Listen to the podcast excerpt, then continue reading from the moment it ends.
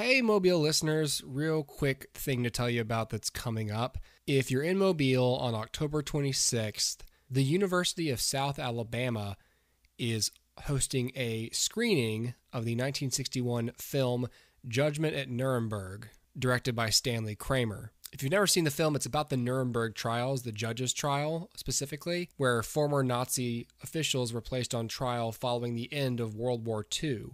It's considered one of the more important international law events of the 20th century, and it was a trailblazer in the legal profession for human rights and crimes against humanity. The film is being screened in the Marks Library at the University of South Alabama campus in Mobile, and it will feature a panel discussion of which I am a part. So if you want to come to that event, it is October 26th at the Marks Library at the University of South Alabama in Mobile.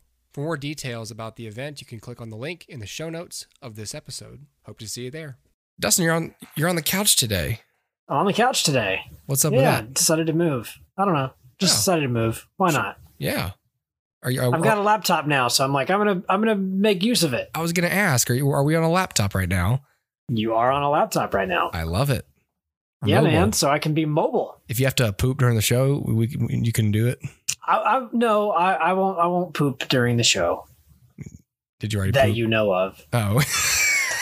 is that the is that the toilet? Is that the couch with the That's potty what in that's what the together mode is for. you can't see. Is that is that one of those couches that has like that has plumbing in it? yes, yes, that's, it is. That's the real reason. Uh, have you okay? Have you heard of this brand called Lovesac? There, it's a, it's a, it's that's sounds whatever, but it, it's it's a, it's a sofa brand. Have you heard of this? No, It's like modular sofas, and they have this new line out that has surround sound speakers built into the sofa. And I was like, yo, that's awesome. And I looked at it, they're like, we want you to feel the sound. And it's like, you know, eight grand for like a basic sofa. And I'm like, nah. There Oh, you go. Ian's got yeah, it, that's yeah. it. oh, that's it. Wow. Oh, I And like so- the Hocus Pocus 2 ad in the middle. Brought to you by Disney. yeah. What the? This- oh, this is cool. I mean, modular sofas are cool anyway, but Yeah, yeah, yeah. just But- love love sack just didn't didn't sit with me when you said right, that. right. That's yeah, why. y- y- yes. You gotta be careful what you Google there. You can't just go Right, to right, right. lovesack.com. well, I, I did it with a K, but it's apparently L O V E S A C. Correct. So, you know, Yeah. Correct. That's the The one, difference. the one with the K was taken. Jeez. Actually, probably I'm not going to Google that one, but it Please probably don't. Yeah, is. don't. This is, a Don't. fam- this is a family show.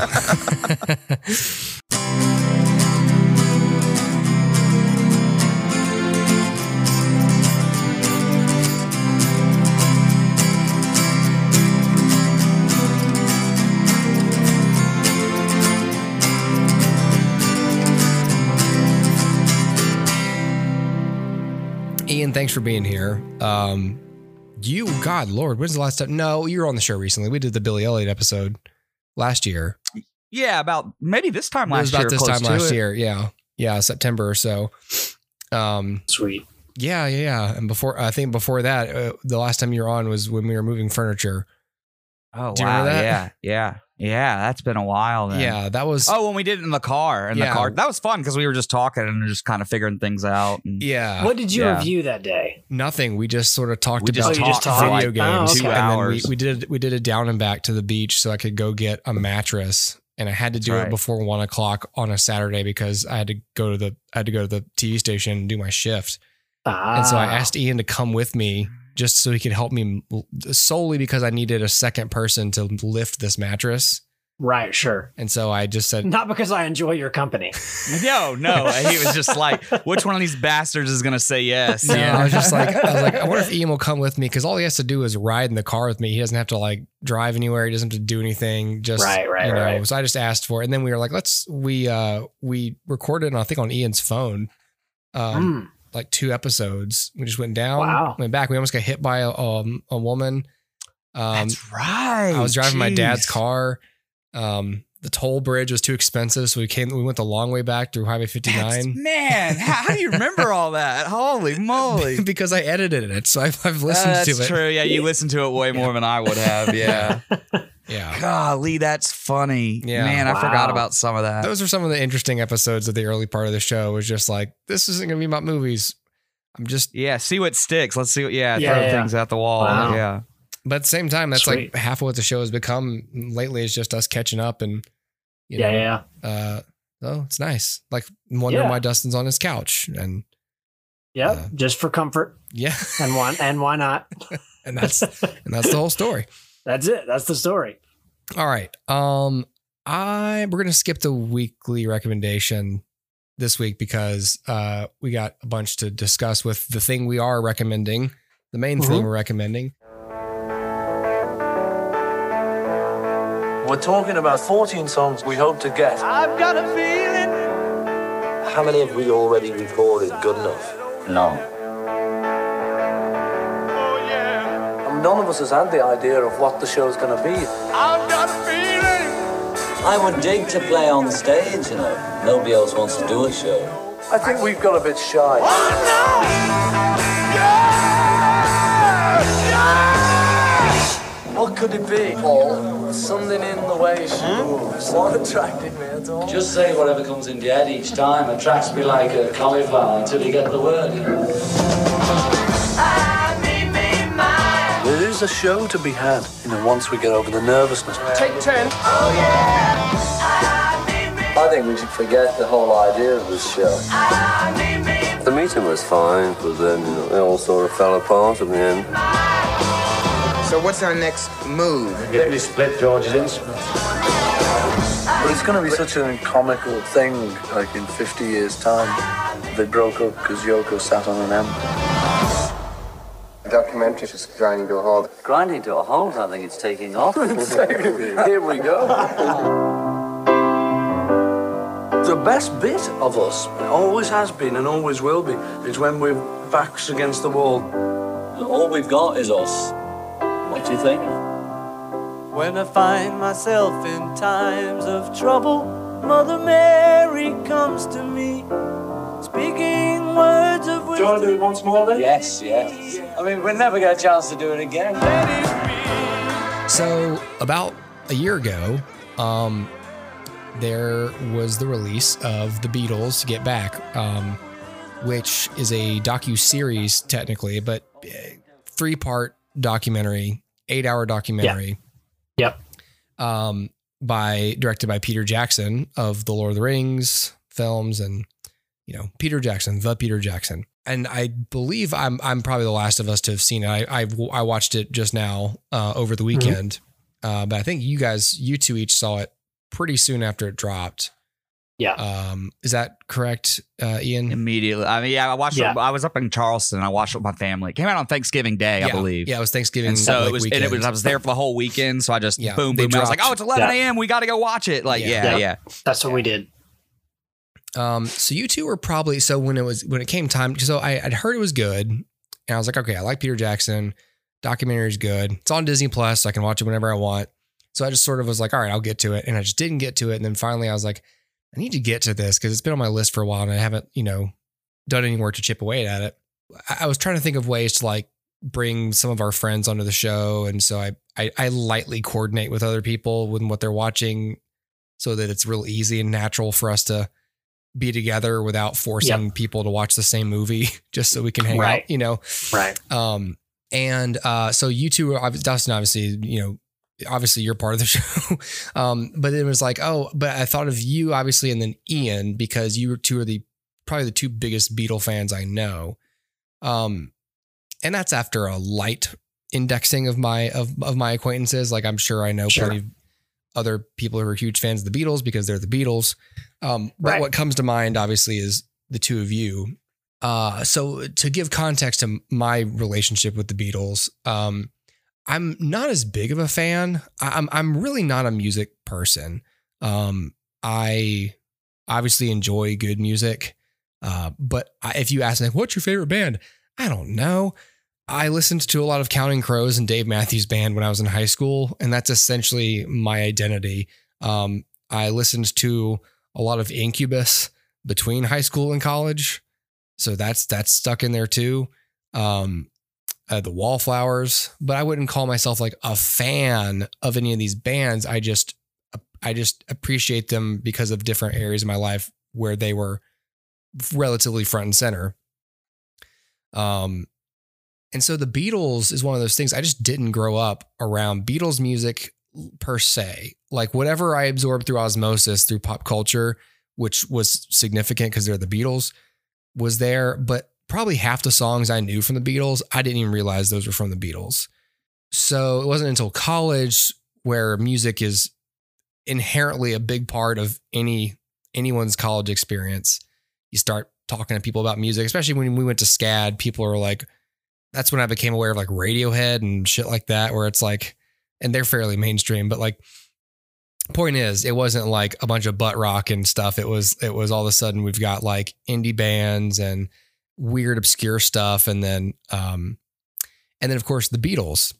Um, and I never considered myself a fan of them. I think I perceived them as just, I don't even want to say wholesome, but I think I just saw them as like generically broad and somehow uninteresting.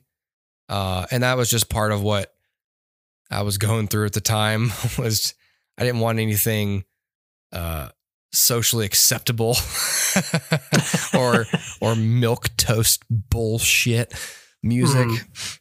And right, it's- that's it's- which is funny. which Yeah, is hilarious that's- because, yes. I would have enjoyed the Beatles very much if I Yeah. could just Yes. not Yep. been such That's a why they made their music. They were sick of the milk toast bullshit, and they were like, you That know is what, we're gonna do our own thing. I was Yep. like, no, Yep. they're stupid. It's really funny. And um, I wouldn't say I wrote them off completely, but I was like, yeah, okay, okay, okay. Whenever someone was like, yeah, you should really, you know, uh, because I'm I was 19 and stupid.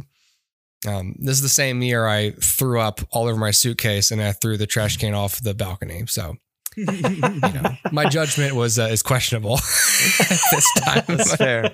Jumping off roofs. Uh, so, um, We You- did, the- man. we jumped a lot. I'm pro- probably about that same week, and I was probably like, "Yeah, you know what? Let it be, not that great." so, you know, two wrongs. uh, Hi, well, no, if, you, if you had said that, I definitely wouldn't have helped clean up your mess. So yeah, no, you you would not have helped me uh, mop up after that if I had been uh, extra lippy about the Beatles. disparaging of the Beatles. So I I, I, th- I think that uh I think I was polite about it, but I just I wasn't very interested. Um, and I'm not going to go with being neg- uh, mega interested now. Um, after seeing the documentary, but of course I will say that like of course I'm, I'm a lot less opinionated about shit that I don't know what I'm talking about now that I'm in my 30s. But like after watching the documentary, it is uh, impressive how much footage there is of this session of these sessions this this month of um uh recording they're doing um and whether you're a fan of the Beatles whether you're a casual fan of the Beatles or you're like a, a mega fan of the Beatles um it's really interesting and impressive and just there's a whole lot for you to appreciate when you watch them actually doing the work of making the album and um, especially at a time in their careers where this this partnership is winding down. You suddenly, if you've been, if you never gave a second thought about how an album is made and how iterative it is and how monotonous or boring or like just how much you're just trying to like you know get the mood right to where you're feeling inspired and able to execute songs technically um over and over and over again. And at the same time like you're wondering like am i talking too much? Am i controlling these people? And like you know or do they think i'm trying to control them? Like all the psychological dynamics that are at play while you're just trying to make music together. It's hard. Like uh, you know if people people who've never thought about that or never even done music themselves probably don't realize like being in a band is a lot of fucking work It's Um, a lot of work. It's not just It's singing songs and being cool. It's like there's a whole Yeah. lot of psychological factors at play. Um, Yeah. Not to mention the the instrument of your body being something you have to you have to maintain. Um, that's hard. So I really appreciate the documentary for giving us a look at that, for giving me a look at that. Um, you know, and and and you know, I found myself singing Beatles songs all week just because I've heard nothing else for eight hours, but also Yeah. because like there's just just good music. Um, Yeah. Uh, so yeah, I- I'll I'll talk more about some other stuff that I thought of during the documentary, but um, Ian, what about you? You, I mean, well, you both watched this like immediately, so I mean, similar s- situations. But I mean, Ian, you've been a fan of the Beatles for for how long? I mean, forever since I was probably 11 or 12. Maybe before that, but that's when I like that's when Soren got me into him, and you Mhm. know Soren, but um, um, uh, he's just a buddy of ours that we went to. I went to grade school with him, and he went to high school with me and me and Connor, and then we I went to college with him, but uh, and I play music with him, and he lives Yeah. out in L.A., and so I haven't had the chance to play music with him forever. he's a composer, correct? Yeah, yeah, film Yeah. film scoring and like. But during COVID, we were like playing Beatles songs just for fun because you know me, I always upload uh videos of me like playing songs on the guitar or whatever, and we were trading back and forth on Facebook. And you know, people were like watching his, but we weren't doing the same songs. We were just picking. They have 222 songs or 221 songs, so we could have done it all of COVID, you know. But what it taught me, was, well, I got really good at the guitar, but like I, that's what I do for a living anyway. So it just helped. It couldn't hurt to practice more. So learning, you know, Beatles songs or whatever. But anyway, I was uh, visiting my mom, and this is coming out, and I was like, oh my god, if this came out when I was 10 years old, I would know how to write a song. Because that's all Soren and I would talk about. We'd be like, how do you think they wrote Maxwell Hammer? How do you think they did that? Like, I mean, we were like 10 years old trying to figure it out. Cause I know, I know like deep down, like music's just formulaic and it's all, you know, there are people in LA and Nashville that like can just go in a room and crank out 10 songs a day because they're Yeah. so good at the math. they you know what I mean? figured it out. Yeah, and I knew that like the Beatles knew it too. Like I, I even knew that at ten or nine years old, you know, but I just didn't know how to do it. And then this documentary came out, and I saw it, and I saw that they weren't geniuses. They, they, I mean, they probably were like you know whatever, but they weren't geniuses. They sat in a room for twelve hours a day for thirty days, and I was like, if you do that with anything, it doesn't have to be music. It doesn't have to be any. If you just sit in a room for thirty days.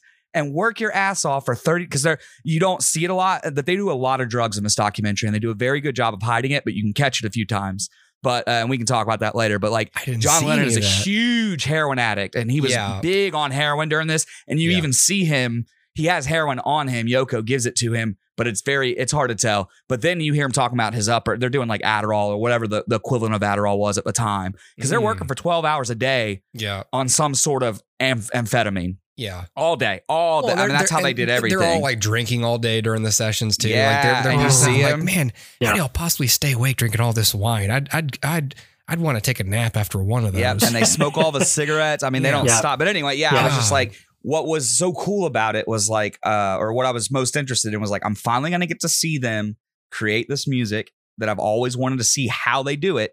And then when I saw it, I just like got kind of hooked like a fan. I wasn't like hooked like a musician. I was like, man, this is fun. And then at the end of it, I was like, they really just sat in a room and worked. And it was, Mhm. I mean, that's it's so simple and it's so you know, but it was hard to explain that. But it was like, you know, they that's what they did. They worked for twelve hours a day. You see, they don't go into like noon, but they don't leave till two a.m. So it's not like they have to get up. As, it's like me. I don't. I don't wake up at seven. I mean, some days I do, but like I wake up at like ten or eleven and get my stuff. I don't have any kids or whatever, but I play music at night. So my work is a difference. You know what I mean? So like Yeah. I I think Yeah. that and there's there's just a lot going on, but and we can get to it. But I yeah, I was just most excited to see the creative process. And then when I saw the creative process, I was like, it's no different from mine. They just do it. They just they they don't Right. go play WoW for eight hours a day. They they go sit at the piano and write it. I mean, uh, you know, you, you got to do that. Hey, you, you, just have to do sing that. and play WoW. yeah. my my experience with the Beatles was a little bit different from both of you. So I was first exposed to the Beatles probably when I was too young to remember. Um, but but I don't. Uh, I I never had any particular affinity for their music until late high school into college. Um, like that was the part where I started to realize like oh like these guys had something, and that's because they had they had released a compilation called Beatles One. It was all their number one hits. That was yeah, and- yeah, yeah. yeah, and so I listened through that and I was like, every one of these is absolute fire. Like I love every single one of these. And so then I do the, the hard work and go back and buy all of the individual albums and realize there's an art to it, like the way they're assembled, um, every individual song. I was so impressed by the fact that they're genre they're, they're genre hopping right? Like, like, oh, this one feels like country. It's a Ringo number. And this one feels like, you know, this is more psychedelic. It's a John number. It's a Mhm. George number, whatever. And like, you can, you can like pinpoint their personalities in these individual songs.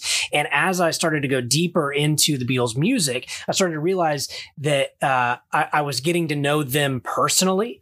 Um, and, and that, you know, oh, it's a love song. Here comes Paul, right? And like, you, you start to kind of really hone in on like where their niches were and what their personalities were. And of course, they were the most documented band uh, uh, of all time at the time. And so there's hours of footage you can find, like just countless hours of, of, of footage to see their personalities shine through in interviews and, and like their irreverent British sense of humor that like John or George would have. And then like throw in like the self deprecating Ringo and like it, it, it just kind of all, uh, feeds their personalities. And so what I really get out of the Beatles more than any other band ever is character, right? And so we talk about character a lot on the podcast in terms of film. And what I loved about this film is how it showcased the character of these four individual men and how when they come together, they are somehow elevating each person and never diminishing each person's artistic gifts. So you often hear things like, oh, well, Ringo's the luckiest person in show business, right? Like he didn't do anything and he ended up Right. with the Beatles.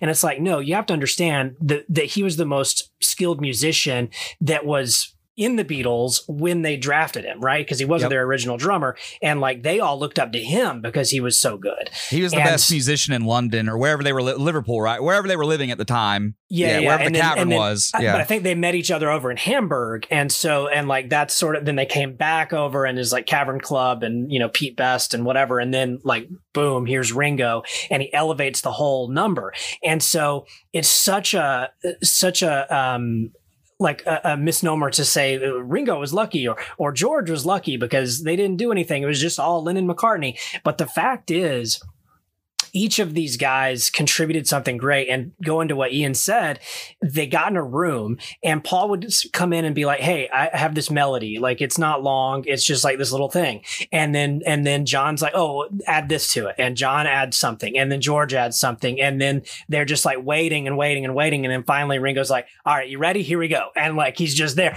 And so like it, it, it showcased that each member of this band, when they're working at their best, they are uh, the perfect match for each other in, in a way that maybe no other band in history has ever been. Um, and and like that's that's a tall order sure but but i think it's true. And and the beatles were were singular in that way.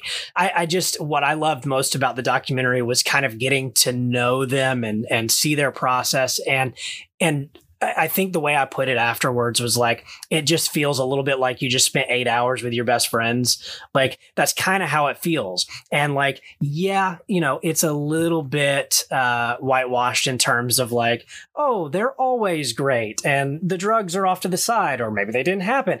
And yeah, it may not be the full complete picture, but at the end of the day, it, it, this is this is the most complete picture we have of them in the studio Ever, I think. Yeah, Ever, right. yeah. Yeah, yeah. um and and it, and it's just a it- it's fascinating because like there's a point in the film and we'll, we'll talk about it in a minute where i felt like okay this is kind of dragging like you can kind of chop this up a little bit but then like when it's over i'm like oh crap like i know y'all have 50 hours more of this just give it to me like i just Mm-hmm. I'm ready. want all of I'm it so excited like, for it. Like, so gi- give me more. And uh, and I know Peter Jackson is working on another Beatles project. I don't know what it is. It hasn't been. There's no details for it at all.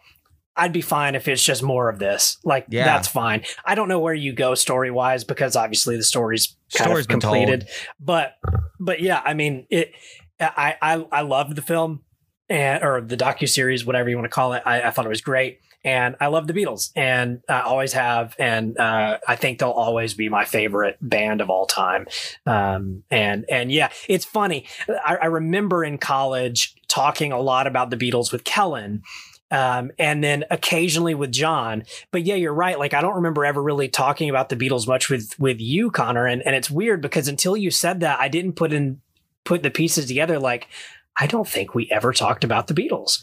Um, and like, like not, not at length, or if we did, you probably just humored me and we're like, yeah, they're good, you know, but like, um, but yeah, man, like that. That's really when when I fell in love with the Beatles and what they were doing, and and it's the whole art school thing, sure, but it's Yeah. also just you know, like I said, the, the the four individual guys coming together and making something great. Um, Well, a lot of people, a lot of foursomes and in groups, like uh, at some point, compare themselves to the Beatles. Like, I wonder which Beatle I am, you know. Which I don't know if we ever sure. did that. Uh, I certainly didn't. right? No, Uh, no, I, I would never have. uh, yeah, anytime we talked about the Beatles, it was always in a group. Like if I ever heard about the Beatles, it was always because we were all in the car. Yeah, sure, You know, we were talking about the Beat the Beatles guys on the radio or the you know, yes. the uh, and I, I'm sure I'm sure I probably had the Beatles going every time Oh, you were in my car. oh yeah, we we, we listen to the Beatles yeah. all the time. Yeah. Yeah, yeah. No, Yeah. and just to be clear, I feel self conscious about this now. It was never. I was never like, oh Jesus Christ, the fucking Beatles again. Like I was never Yeah, like, no, no, no, right, right, right, right, right, right, never right. like- no, no, no. like you know, we're on like, hey, let's listen to let's listen to the White Album. Like, ugh. never, Yeah, Yeah. never No, anything I- like that. I was just like, I, I just would have assumed, oh, Hooper loves the Beatles. He's always around when we play them. You he's know? always so You cool. know? He's always so quiet and attentive when we play it. right, Yeah, right. that's right. You know, no, I never. we had I- a joke I- in high school about the Rolling Stones, remember? Because you were like, the Rolling Stones are better than the Beatles. And I was always like, no, dude. I, They- I they don't were- know how to tell were- you, but you're they wrong. were definitely they were definitely more my speed. Yeah, um, yeah, yeah. They they they were. I mean, I, I don't know if I could. I'd, I'd have to do a similar deep dive on them. I'd have to watch an eight hour documentary about them to. I wish there was one. I'd watch it. And I'm not I'd even a watch it ro- like I'm not a Rolling Well, Stones the, fan, close- but I would watch it. the closest thing to it right now is that Martin Scorsese documentary from 2006. Remember that Mhm. Shine a Light, hmm Yeah. which was Yep. really cool. And at the time, they're like, "Oh my god, they're 65. I can't. I can't believe they're still touring." Yeah. they're like 80 now and mick jagger just had another kid He can still sing. oh yeah. well he can know? do more true. than I mean, sing well enough. he can, Well, he can yeah, still that's true. procreate yeah. Yeah. That's Um, true. yeah. Well, Paul and Ringo are still touring. I thought you Yeah. were going to say paul ringo's still making babies And Paul mostly plays everything in the original key, which has always still fascinated me that his voice is mostly yeah, it's the crazy. his, his It's voice has only gotten higher as he's aged. Yeah, right. Like, uh, I, I still haven't. I have never had a chance to see him. I, I saw Paul in 08, I think it was. He came through Atlanta. Um, Ringo's coming to Atlanta this year, and I keep toying with the idea, or maybe it's like in a month. Anyway, I, ke- I keep toying with the idea of doing it, and I just haven't. Because look, I full disclosure, I, I would love to see Ringo, uh, but the the draw is not quite as as big as Paul. Like Paul No. was Paul, you know. Yeah, yeah. Um, but yeah, yeah yeah. 2008 I Hey. remember I vaguely remember this Dustin Yeah, I was in college. It was I think it was a. it was a either a summer break or I think it was a summer concert. Yeah. in Yeah, 2008 so yes. So it would have been after our after our sophomore year. in 2008 or 2009 it was February apparently John and I went to a Jay-Z concert Did you really? yeah do you remember? How did this I not know this? No, it was in Atlanta, and and I, I we went to we went to like the whatever center downtown and saw a Jay Z concert, and um, Hmm. uh, this is when Lil Wayne was in jail, but everyone thought like he'd he'd like show up somehow, like he's gonna be here. I heard he was gonna be here. It's like man, he's in jail. Shut up.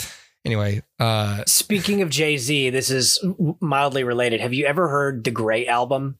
yeah, yeah. Do you know what this is? So Good. Jay Z has the Black album, right? Yeah, And the Beatles have the White album. There's a guy who who who mashed them up and Is created it- the Gray is album. it good? It's pretty. It's pretty good. It's in a long listenable. time. It's Yeah, yeah, yeah. listenable. Yeah, yeah, yeah, yeah. Yeah. Like, I, I mean, look, hey, there's some Beatles. I'm a super fan of the Beatles. I would honestly say they're my second favorite band because I put Steely Dan just above, just in terms of caliber of musicianship and all this kind of crazy stuff. Sure. But there's not not all of their songs are bangers, at least in my opinion. I think they're all good. I think they are all marketable. I think they probably all sold incredible, you know. But but in my personal ear, my opinion, I'm like some of these I hate, and some of them like the fidelity is so bad. Even in the Yeah. remasters, I'm like I can't Yeah. appreciate this because actually I can because I listen to a lot of blues from the 30s and 40s, but like I can't really appreciate low Yeah. fidelity pop music from the 60s. Yeah. I'm sorry. It's just Sure, like sure. and I just don't want to hear that. And if there's a remaster of it later, sure, I'll check it out. But there are songs like that where I'm like, this isn't for me. This isn't for me. Yeah. Uh, but uh, every song in this documentary are some of my favorite. And that rooftop concert is probably one of the more iconic concerts in the. I mean, I'm I'm thinking of other iconic concerts like the Live Aid '89 or what when the one the Queen when they did the Freddie Mercury movie. That Mhm. concert's pretty iconic, you know. Yep. Um, and then like I, I don't know, those those are the big ones, right? And there's probably an Elton John one that's like really iconic or whatever. Um, but the rooftop concert or something, I think everybody who has at least heard of the Beatles knows they played on the roof. And I think if you if you know the like I know the history of the Beatles pretty well. Soren was the one who always taught me, but you know, through the years you learn a lot more. But I think if you know what's going to happen, you know that the rooftop concert is the last concert the Beatles ever played in public. Yeah, I didn't And- know that at the And time. so, yeah, but see, if you know this. all this stuff, you know exactly what's going to happen in the documentary in terms of, oh, these guys aren't going to be happy the whole time. Something's going to happen, you know. And Yeah. I, I, I think it's cool. And then the casual fans, like you said, because that's my favorite thing about this movie. And I think I said that a year ago on Facebook when I posted, I was like, please go watch this movie. Even if you've never touched an instrument in your life, even if you've never heard music, you should watch this documentary for the sheer volume of of material from the 60s that they dug up and made it look incredible. The fact that they Mhm. mixed all this music and history together, the fact they had even the still shots that had like the captions and stuff, and it, like when they Mhm. do the big the conversation, you know, the teapot conversation, that's done so well. And it's just crazy that the Lindsay Michael Hodges or whatever his name was had Yeah. the foresight, and this is before documentaries were really, really. He had the foresight to like have people on the roof and and and and Yeah. have this teapot microphone and Yeah. and have a he. Yeah. Who thinks of that? Nobody did a That- documentary like that that. guy it blew my ahead. mind, man. It blew my mind. It blew my mind. And if, if you watch the very first episode in the first two minutes of the show, I think it shows him, and it's just like this side silhouette shot. And he's lighting this cigar in this in the room that they all hated, and he's Yep. lighting this, and it looks so bad. And in my head, I was Yeah. like, "Man, I can't wait to talk about how badass that guy is tonight because he is him and Mal Evans and and uh the the producer. What was his name? Um, Uh, you- uh, you- um, uh, uh, George Johns, Martin. Glenn Glenn George Martin. Johns, the younger Oh, guy, Johns. the younger Oh, guy. Sorry, yeah, not George. Johns. Yeah, Yeah, sorry. yeah, Yep, yep. Uh, Glenn John's style. He was so mod, Yeah, man. yeah. He was so 60s Yeah, yeah. and mod. And there, there's all kinds of little things like, like, you know, George Harrison not giving a shit about the ticket on his car and things. Like, it was just Yeah. so badass. And I was like, you know what? You don't even have to like music. You can just watch this. Like, who are these four dudes, man, that think they're cooler than like, and they were. yeah. They were. Yeah. Nobody in the world was as famous as they were ever. And they're all what 28 at the time. I It's guess like they they're all young. That's older the than they weirdest thing. I'm looking at like Yeah. George Harrison's teeth and everyone's like skin. I'm like, Yep. God, I f- I would think that y'all were like 40, but that's just the Heroin. 60s. Hero- yeah. Yeah. Heroin, Yep. cigarettes, alcohol, Yep. Are. Yeah. all those And things. they didn't yeah. eat, man. You saw that. They had like butter Yeah. and toast. Those dudes did Yeah. not eat. Just Well, they were all on Adderall or whatever Yeah. the equivalent it was. Yeah, I don't yeah. know what it was just- called it- back yeah, then. Well, it's all the it's all the smoking and, and marmalade toast with with a bunch of you know gin. Yeah. Yeah. Yep. Yeah. They do. Yep. They all look older than us, or at least what I think I looked like at 20. I mean, Yeah. I'm 33 now, yeah. and I Yeah. still feel like, like you know, John looked old. Like he looks older than me. Way, Yeah. especially when he had that beard. You know, George, Yeah. Jesus, like you know, I know. yeah. all things must pass. George was Yeah. one foot in the grave. You know. Yes. yeah. But yeah, there's a lot of and there's things like so. Uh, I don't know if I want to go off on it, but you know, Mal Mal Evans, their road manager, that like he got to play the hammer. He's the one that if you're just trying to put the face of it, he's got he got to play the hammer on Maxwell, and I just love that he got to do that. And knowing that now, Mhm. when I hear that song, I never knew Yeah. that. So knowing that Yeah. now, I'm like, oh my god, Mal, you know, because Mal's Yeah. dead. Mal Mal was actually killed by the police, and and and um he had like a BB gun on him. And he was going through some hard times and depression because he went through a divorce, and the cops came into his home, and he wouldn't put the gun down and it was a BB gun. But yeah, he was he was killed by the police on accident, you know, and it's really tragic, you know, because Mal Mal wrote a really good book. Um, I, I have to Google the name of it, but it's about him. Oh no, sorry, not Mal. Uh, Mal didn't write the book. You know the redheaded roadie, the young young kid in the documentary Mhm. that you see like a handful of times. He's got curly red hair. Um, Yep. he just put out a documentary book, uh, uh, a book, a biography about Mm. working on the road with the Beatles, and he talks about Mal a lot. And Mal already had a book out from the 80s or 90s or whatever, and that's the one I read Yeah. around the same time as doc because I was just I was in Beatles mania mode, man. You give me an Yeah, eight yeah. hour documentary, I was soaking it up. I watched it five times in a week. I mean, that's all I did for a week because I just quit my job, you know, and I've been doing music full time since I Yeah. quit my job at Thanksgiving. And so like Yeah. that was fuel, man. And I would I watched it like five times. And then I got home and I was like, Soren, you want to watch it? And like we couldn't do it because I'd watched it so much. I was like, you know what? I honestly can't watch this anymore. I'm so sick of hearing Let It Be. And I'm so because I play all these songs all the time, you know. Uh, but anyway, yeah. So like there's some the coolest part to me about the doc is not just the Beatles. There's there's so many inner you know interweavings in there that you see. Like there's that whole conversation they have with that famous actor that I don't really know who he is, but the guy when he comes on set and they're all talking in a Is it circle. Peter you know? Sellers? Sellers. Yeah, Peter Sellers, Yeah. he's a comedian, Yeah. right, or, or Yeah. whatever. Yeah. Um, yeah. Pink Panther. The pink, Pink- yeah. Okay, yeah, yeah. Doctor But so he's like Strangelove. super famous, casually just chilling with the Beatles, you know, things like that. Yeah. And then there's just I personally break up the series. I think they did a it's perfect. Like the way they show the first episode, and you're like, man, this is awesome. And then towards the end, you're like, oh, what's going on? And then the second episode, you're like, oh, these guys are pissed at each other, but they're able to sit in the room and work. And then, and then, um, Billy Preston shows up.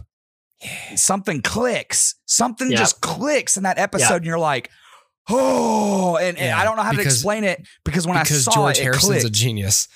yeah, George, yeah, he Har- brought him George in. Harrison, it was his. He's the one who brought him in because he was like, if I bring in an outsider, it will focus everybody. And well, he did, the same thing during the White Album. He brought in Eric Clapton for "While My Guitar Gently Weeps" and was like, Mm. "Everyone's going to be on their best behavior if I bring in Eric." And Somebody yeah, They idolized Eric they because he was the Yeah, yeah, yeah. cream of the crop basically at the time. You know, in no terms pun of intended. yeah, yeah. And he's my favorite guitar player, so you know I could talk about him forever. But Cream Yeah, was a yeah. band he was in. Cream. Jack yeah. Bruce, Oh, Ginger sorry. Baker. I was like, yeah, yeah. is this some kind of like weird? But, uh, but Crossroads? yeah, yeah, and it clicks. I mean, the final episode, it's yeah. like I, you don't even need to show it to me. I knew it was going to happen. They're going to show me the rooftop concert, but this is again the Lindsay Michael Hodges guy. Yeah. He he had a fucking camera in the lobby. He had a camera Yeah. hidden in the lobby. He had a Yeah. camera Yeah. on the roof. The dude, I don't. with, how? with the, how the did he know, the- man? How did he know? funniest constable in the world, Oh constantly God. messing with his little lip chin thing. Yes. And I was just like, bro, just take the helmet, just take it off, take it Right. off, man. Oh, Yeah. yeah, It's yeah, okay. yeah, yeah, yeah, yeah, He's just like, Yeah, yeah. he's like, he's he's borderline chewing on it because it just Oh, doesn't Yeah. fit. And there's Yeah. little, th- man. Silly. You watch it enough times, you catch it all. But like, oh, that roof. If, watch the third episode. If I like the second episode the most, so I've seen it the most. But in the third episode, there's a lot go. I like to. wa- uh, The first time I watched it, I was just soaking it in. Second time I watched it, whatever, same thing. But the more I watched, I was like, okay, this time I'm just gonna focus on Paul. Okay, this time I'm just gonna focus on Ringo. There's a part at the end of it where they cut off George Harrison's amp. And you see him, but you're not paying attention because they're playing. And he, dude, the look he gives, I think it was Mal that cut his amp. Look, he and he he's like, boom, and he flips that switch in the back of the amp, and he just goes, dun, dun, and he keeps playing. I'm just like, oh my god, what is so happened was what happened was so you know obviously like the the police kind of wear them down like for they keep them in the lobby for for the first bit of it and then they kind of sort of kind of have to start giving in and like let them go to the roof and then acting on their instructions Mal comes over and he turns the amps off so George just turns around and turns his back on defiance and so then Mal Mal like adjusts it like you know correctly and then he turns John's back on. He turned off John's and George's amps cuz John tries to at that point he goes, "Okay, Paul, it's done." Paul and Ringo keep playing. George turns his amp on and then Mal turns John's back on. Yeah. Yeah. Oh, Yeah. dude, it- oh man, and oh, there's uh, yeah, because you know the you know okay, I know who now you're gonna remember who he is. The guy that had to hold the words for them on his Mhm. knees. Yeah. That's the guy Yeah. who who just wrote the book. Yeah, That's yeah. the guy. That's the guy. Uh, but uh, yeah, and so there's also on the rooftop scene when the cops come. Mhm. John, go back and watch it. But John hands his stash to Yoko. Mm. and you you gotta you gotta watch it a few times because it's real quick. But I don't, and it's probably just pot or whatever. But but he was big on heroin at the time, Yeah. and there's another scene when they're in the the the Abbey Road area that it's probably some form. It's either cocaine, probably not, because he was on downers. So it's probably heroin that he was sniffing. And you can see, I mean, she hands it to it, and it's like, yeah, that's like the baggie full of. You can't tell what it is, but it's not. It's not vitamin. You know what I mean? yeah, right, right, right. Yeah, yeah. And but on the roof, you see as soon as the cops come, like they all were just like, and they gave it all to Yoko. And I just thought about, I was like, man, is she the fall guy? Because all they would do was like expedite her. What- She wasn't American, right? Wasn't she Canadian or something like that? She was not an American citizen. I don't think. I, I might have to Google that, but I think you know Hmm. they would just send you back to your home country or whatever. uh, You know what I mean? And I Yeah, think yeah. that's you know that's my thinking. Yeah, you know all the rules or whatever. But yeah, it's just crazy. that he had the forethought to put those cameras everywhere, the mics Yeah. everywhere. Just everything was just. I don't know how it worked out. So because there were so many things that almost didn't work out. Yeah. And then it did, you know. There's a few Yeah. things, you know, and I, there's a, there's a couple like you know they did they did kind of want to do like an Arabian Nights thing, and they were just Well, like, the- yeah, no, yeah, like you the, know, the label wanted them or whoever was in charge. They were like, Mhm. let's do a big concert like in front of like the Mediterranean. I was looking at those Yep. concept drawings. Picture like, this: five thousand Yeah. Arabs. Yeah, like this- and I, this- I'll just Yeah. text him that every once in a while. Like on a Tuesday, I'll just be like, "Picture this: four hundred and ninety-nine million Arabs," and I just, I just, the number changes every time. Yeah. yeah, just imagine five uh, five thousand Arabs, and like this this picture looks like like Flash Gordon or like some some Edgar Rice Burroughs, Yeah. John Carter of Mars, like Yep. you know amphitheater, like sandcastle looking thing. and I was like, try to well, get I us- don't remember oh, this at all. It's just proof. It's just proof the label didn't know what the Beatles were. Nobody Yeah. knew what the Beatles were. You know, like e- even throughout in the early days, right? Brian Epstein and everything. They, They're Mhm. they're they're like keeping to this very clean mop top suit kind of thing, right? Yep. But but nobody knew what the Beatles were. The Beatles knew what they were, and it wasn't really until like Rubber Soul Revolver that they started to be like, all right, let's just like let's just eh, get a little more edgy in here and like not everything has to be a love song and guys wanna go then like sergeant peppers blows it out of the water right so but like the beatles always had a pretty firm understanding of who they were and the label never did. The, the managers never did. Like Brian, Brian, Brian was a great friend to them, and and like a, a, a brother to them, and kind of uh, another Beatle. Um, but but and he always stood up for them. But it was it was the Beatles who knew what they were, um, and and Brian just sort of supported them to the label, and so even in that even in that moment um, the label saying like you know picture this and it's it's not anything the beatles ever would have done like they're they're pitching something that's like not it's just not in their in their vocabulary um this on the roof like that's the beatles and and it's easy to say in hindsight that's the beatles but that's the beatles because like- at the time, like George didn't want to go up there. Uh, I think John didn't want to go up there. Yeah Even Paul. It- it's so weird watching them like argue about what how this thing should go, and you're just Real like, wow, petty this, things. This could Real just have easily things. not been the uh, the rooftop concert. This could just as easily have been like a, a you know a a live concert without George. It was so Right. interesting, just like how the things went. Like this all happened this way because George was like, "I'm not coming back unless Yeah. we scrap the live show because we're trying Yeah. to do too much stuff." Yeah Reminded me a, a lot of me and Dustin talking about this show. Sometimes, like, Well- like we're doing too much stuff. Yeah. like it, it's the it's the epitome the rooftop concert is the epitome of let's just get it done and Mhm. and that's what the beatles were. I mean that's what sitting in the room for 12 hours a day is. It's let's just get it done. And and let's focus on the music but the theatricality of it doesn't matter. Right. that that's not what we're here for. In fact this whole thing can be raw and stripped down and unplugged and i don't care. Let's just get the music out. Let's just do the thing. And and and that's what's so great about it. And going back to michael lindsay hogg um, have have have you ian I, I assume Huber, you haven't, but have, have you seen the original like, Michael Lindsay Hogg's original version of this? Oh, I thought it never Um, released. No, I, No, I'll have it- to check it, out if it, it did. released. It's it's out of print mostly. Like it's Okay. hard. To, I, it's I hard don't to think find. it was ever released on home video. It was you know what it was released in the called? No, it, it, it well it, it was released, but they basically like kind of it was like the mid '80s where they sort of like shuttered it and they they didn't Hmm. make it released. But it so was it's just it's just called Let It Be. yeah. and um, and the the Beatles s- sort of infamously hated it, right? Like Paul and Ringo have said, as long as we're alive, that version's never seeing the light of day. Um, and the reason is it was edited in such a way to emphasize the drama and de-emphasize the artistic collaboration. Well, and, so to and the levity because there are and plenty of times during this documentary they're just fucking around and it's, It's funny. funny.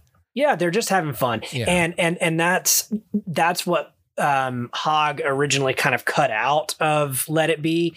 And and that's sort of the shame of it. And so what Peter Jackson did was make sure like, yeah, let, let's just give the more full picture. So you get the drama. Sure, there's drama in Can, here. can I interject George real gonna- quick? Yeah, go just ahead. to add to that because I, I, I this keeps popping in front of mind and I, I keep losing it. The idea that this was just going to be like a two hour something documentary released in theaters, Yeah. and then it was COVID that changed it to an eight hour docu series on Disney Plus, and how Yeah. completely different it would have been if it Yeah. had to go down to like a a, feature length runtime. And Yeah. I don't think it would have made the same mistakes that Let It Be made, but it would have been a lot harder to flesh out and and kind of give detail. I think the documentary is overlong personally, but the idea that like in this case like no just letting the whole thing breathe and just kind of be this big atmosphere where you're absorbing this complicated relationship between these people the good the bad you know the tense the the the funny all that stuff hard to do and go through the plot of this month of music if you cut the length into a quarter Yeah. and which is Yeah. so when we keep saying like you know what this documentary did better than the other one it's like man so much of that is just because they were like sure it's not going to go to theater now because what the hell we don't know what's going on make it as long Yeah. as you want and peter said oh cool i'd like to make an eight hour film Yeah, because i'm right, peter right. jackson He knows how Yeah. to do that. Yeah, let him do it. Yeah. I, Yeah. I've been told that the extended version is going to be like something about double the time, like 16 to 18 hours. oh boy Yeah. i can't and I'm that assuming but- it's just alternate takes. It's just going to be alternate takes of the songs. There's probably not Yeah. a whole lot of dialogue because all the good Yeah. juicy stuff we saw. Because if there Yeah. was good juicy stuff, they would have put it in there. It's just going to be us watching them do- "Let It Be" take number 47 and 46 Yeah, and 45. That's Yeah. all it's going to be. I'm sure. Like, yeah. By, by the way, so talking about that too, that's one of my favorite things about the documentary is as somebody who's super familiar with the finished version of these songs. yeah yeah. Both both the the the original version that's the the uh, what's his name Phil Spector version, um, and then and then the stripped down Let It Be Naked version. Like I'm super familiar with both of these versions, and and what's great about this is watching them arrive at it. So it's like every time they perform, I've got a feeling it gets a little bit closer. Yeah. And a little bit closer. Yeah. And a little bit closer. And and it's like, I know what it is. Yeah. I know what this sound, I know what it's supposed to sound like, Paul. All you have to do, And- just tweak that one thing. And it's like, he did it, he did it, he did it, he did it. they And, like the, that's the the, coolest like part. this is the version that appears on the album. You're like, oh, of course it is. Because it's like, I know that. Yeah. it's the payoff, the payoff of watching at the end of this, like, you know, seven, eight hour like odyssey, you've got Yeah. them finally, you know, going through like, okay, that version wasn't that great. Or they keep stopping eight seconds into Yeah. the song because the fucking thing's out of tune or something. Or Yeah. someone wants to make a joke or John forgot the lyrics or something. There's always something where you're just like, ah, this just, but you're fine because it's like, oh, cool, I'm watching the Beatles. And then that's that's what's add what adds to the magic of the rooftop concert. It's just like it's lightning in a bottle. Not only is it impromptu, like for the performers, because they apparently decided like at the last second, okay, we'll go up there. Like everything was set up, Yeah. everything was Yeah. ready, and they were like, "Do we want to go up there?" They go up there, they perform for 42 minutes, and pretty much every single version, every single song they sing is flawlessly executed, despite the fact Yeah. that they're outside, it's cold. Um, they're on a, a roof. uh, Yeah. The police are there, and there's no do overs. And it's really interesting that that the idea that for for people like George to go, we just need to focus on the sound, like just make the music. Once Yeah. they just go and they're like, hey, we're not in, in a studio recording an album, we're not. th- There's there's a little bit more pressure to perform. Then they perform, and it sounds Yeah. excellent. I Yeah. I'm like you guys. I'm surprised that we were able to get this quality of video because you Yeah. know because film is excellent and and remastering equipment is so excellent these days. So it just looks great. I was so amazed that they were able to get the quality of musical like of of of sonic quality from what look in comparison even to our microphones like dingy little like me or like podium mics they look like almost but they're not. They're they sound great. They're this it's the it's the 60s it's fed through this old ass board and it sounds tremendous. Uh, I, I don't understand how that works but whatever. Um Yeah. and i think that uh i think that building up to that payoff of nope this if you iterate you put the work in you do it over and over and over again then you say okay this is your last chance this week or whatever to play this song they just do it. And the only Yeah. time someone messed up was john forgot the lyrics to the thing and he just sang gibberish and it was hilarious. Yeah right. Well that and that's another one of my favorite things about the beatles is when when you say that the song is flawless it's it's not always flawless but that's what makes it flawless and and that's the that's the cool thing so if you go back and listen to some of like the early beatles you'll notice like the the backup vocals sometimes they'll forget the lyrics but yeah, they leave yeah, it yeah. and like in the studio Or track like they just didn't- when they say Yeah, like evolution Revolution. and or whatever they say, you know, because Yes, they're both singing two It- different words. Exactly. Or Yeah. Maxwell Silver Hammer, you can hear Paul laugh in one of the yeah. lines, right? Like like these these are mistakes. Or the famous one in in uh, in Rain, where if you count it out, it's either I, I I've heard two stories. It's either that Ringo makes a mistake and adds an extra an extra uh, an extra hit. Uh, or or it's a mistake in the edit um eh, but either way if you if you actually count it out one and two and three and four and there's an extra one and and so like all of these things that you that you sit and and uh and analyze it's like it wasn't perfect but that's what made it so great is it's like we're just making music and it doesn't have to be this thing and and that's that's all of art right? You don't you don't Yeah. have to like your masterpiece doesn't have to be perfect. Sometimes it's perfect by its imperfections. That's and and that's art that's, the what art is That's the craziest thing. Like to to the when you said that, Dustin. Like I think of filmmakers like David Fincher, who will make an actor do ninety takes until it's perfect. yeah kubrick did the same thing yeah And it's like, I understand the wisdom of that. Yeah. That sounds miserable. That sounds But miserable then- for the director, for everyone involved. And I know when the- it comes out, it's perfect. yeah But man, is that worth it? Do you want to spend your life living like that? Well, and on the other side of the coin, you have your Clint Eastwoods, who will Mhm. famously do like one or two takes. Like you, he, his, reasoning is like his his reasoning is like, hey, I trust my actors. If that's the Yeah. choice you make, great. And Yeah. and like I understand that too, but like yeah, I mean, there's there there's a um It is not bro- broadly applicable, Mr. Eastwood. I, I, I disagree with that approach. I, I Right, understand. Do do Yes. three or four minimum, for God's sake. Right right right, but yeah, it, it, it's it's it's great. There it is. That's the Yeah, picture there- I was there is. talking about. Dude, he Yeah. looks so awesome, man. He looks Yeah, like yeah, a yeah. regular, like like just like this, like meh meh person, and then like He's a genius, is what yeah, he it's is. like this is the director. It's like who's this? Who's this asshole? And then he Yeah, lights right. up. And I go, oh, he's probably Yep. like God, they hated that room. That was like almost one of the first lines in the whole was documentary. hilarious. It was just They like just this room constantly sucks.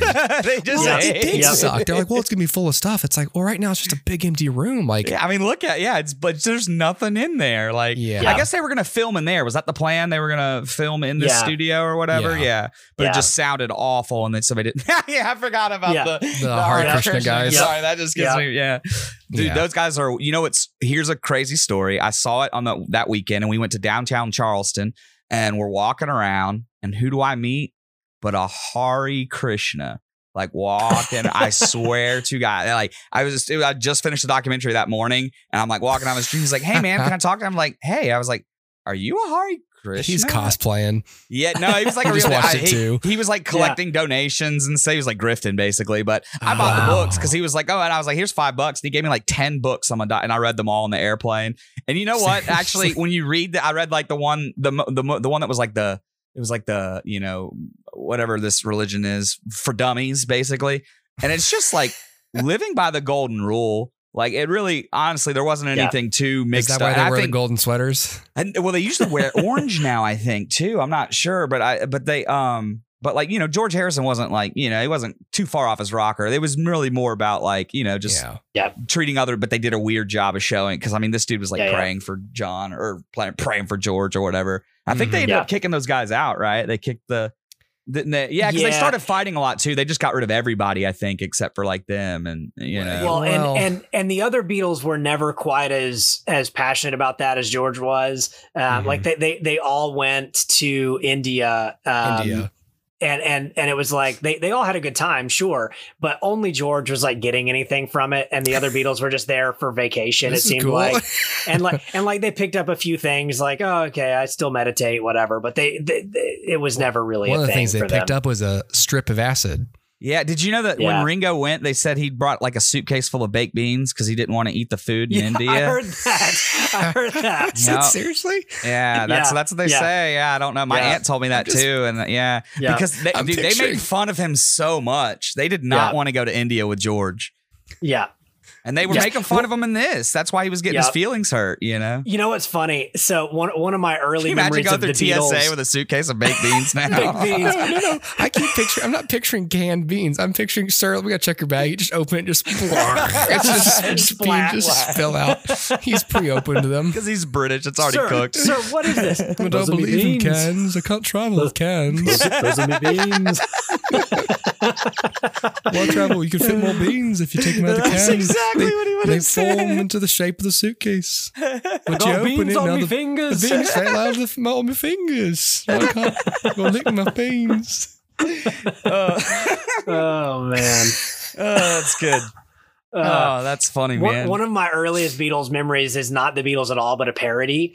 Um, Pinky and the Brain had an episode where, uh, you know, the, the the plot of that was always that Brain was trying to take over the world, and one of the things that he did was he opened up a camp in India, and he was like the the the head guru, and like all these people flocked to him, and uh, and they had the Beatles there, like learning under Brain, and uh, and so that was like one of one of the first things that I that like stuck with me and they they make like a ton of Yoko Ono jokes in that, and that's where I first became aware of who that was. And you yeah. know.